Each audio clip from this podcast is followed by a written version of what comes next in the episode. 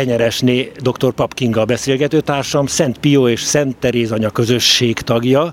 Egy szép József Attila verset osztottál meg, szavaltál el a az egybegyűlteknek. Miért ezt a verset választottad? A Székely János püspök atya a számokhoz kapcsolta a mondani valóját, és azt mondta, hogy igazából öt dologra szeretné felhívni a figyelmünket, hogy mi lehetne a dolga a világi ferenceseknek ebben a globalizált világban, és elmondta, hogy mi az az öt dolog, ami ellensége a globalizált világnak. Hát az első az életszentség, a második a család, a harmadik a nemzet, a föld, az anyaföldhöz való ragaszkodás. A negyedik az evangelizáció, az, hogy vállalni, beszélni a munkahelyen, a hétköznapi életben is Isten igéjéről. És az ötödik a szegényekkel való foglalatosság, a szegények felkarolása, az adakozása, a, a testvéri szeretetnek az ilyen típusú megélése. És ez volt az első napnak a, a mondani valója, ami számokhoz kapcsolódott. A mai napon pedig a Kauzer Tibor minisztergenerális tartott egy beszédet, ő volt a nyitó előadó, és ő pedig azt mondta, hogy három dologról szeretne beszélni, és háromszor három tulajdonképpen kilenc dolgot hozott fel. Volt, ahol négy, azt mondta, hogy volt, ahol a negyedik a magyar ráadás, de mégis mindig számokról beszéltünk, és nagyon érdekes, én irodalmár vagyok egyébként, hogy a számoknak az irodalomban és a szentíratokban a szó mellett a számoknak óriási jelentősége van az életünkben. Nem csak úgy, hogy összeadunk dolgokat, meg kivonunk, meg kalkulálunk, hanem úgy is, hogy a számok dolgokat jelentenek. Nem csak a születésnapnak, a névnapnak a dátuma, hanem az, hogy első vagyok a tornasorban, utolsó vagyok, és így tovább mondhatnám, hogy ketten vagyunk, hogy egyedül vagyok, ezek a számok így is érvényesülnek. És hát a Szentírásban is így lesznek elsőkből utolsók, stb. stb. Igen, és...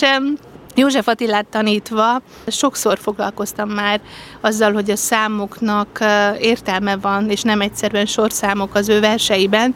Már csak azért is, mert van egy olyan verse, aminek az a címe, hogy a számokról. És, és úgy kezdi, hogy megszólítja a hallgatóságát, az, olvas, az olvasók közönségét, és azt mondja, hogy tanultatok-e a számokról. Bizony számok az emberek is, mintha sok egyes volna az írkába. És a lényeg az, hogy...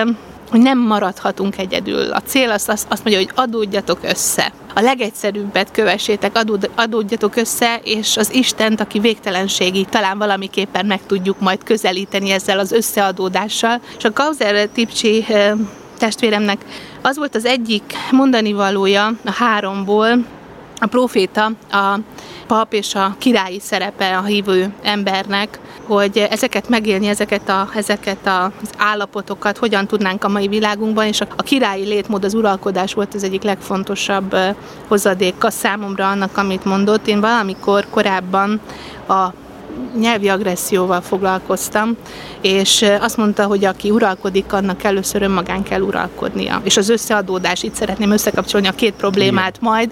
Uralkodás, hogy ne értsék félre, hallgatók, tehát akinek, akinek olyan megbizatása van, a, a, hogy hatalommal jár. Hatalommal jár, így és van. Hogy kell élni a hatalommal, és, és nem szabad visszaélni vele. Így van, így van, és hogy a hatalomgyakorlás az valójában szolgálat. Barsi atya is beszél arról, hogy a hatalom az hat-het, hogy ehhez a képzőhöz kellene kötnünk, hogy megteheted, szolgálhatod a másikat, és, és a, a Tibor pedig azt mondta, hogy önmagunkon uralkodni.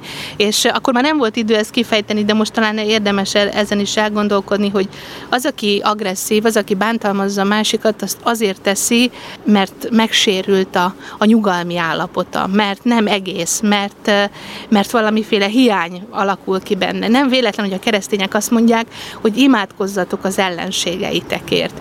Akinek baja van, aki, hogy úgy mondjam, kimozdult a homeosztázisból, az a másikból akarja ezt megszerezni, és néha erőszakkal, a másik rovására akarja visszaszerezni az egyensúlyát, a nyugalmi állapotot.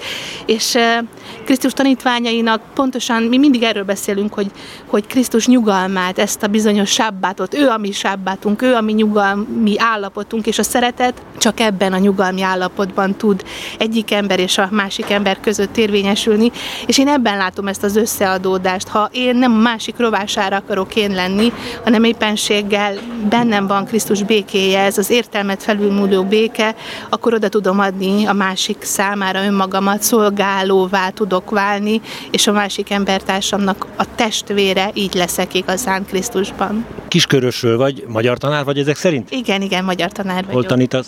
A Szekszárdi Garay János gimnáziumban. Hát Szekszárdon tanítasz? Igen, igen, igen. A mi közösségünk egy nagyon érdekes közösség, körülbelül száz kilométerre vagyunk egymástól. Egyikünk a Duna egyik oldalán, a másikunk a Duna másik oldalán, Kiskörös, Szekszárd, mi egyébként Gerjenben lakunk, egy Duna parti kis faluban, de vannak Tolnáról testvéreim, illetve Bonyhád környékéről is, úgyhogy... Tehát a Duna nem szétválaszt, hanem összeköt. Így van, minket abszolút igen összeköt, és hát készek vagyunk nagyon sok kilométert utazni azért, hogy a, hogy a testvéri közösségben legyünk, mert, mert valóban Istennek legyen hála, ez a szeretet, ez, ez él közöttünk, és ez emel bennünket.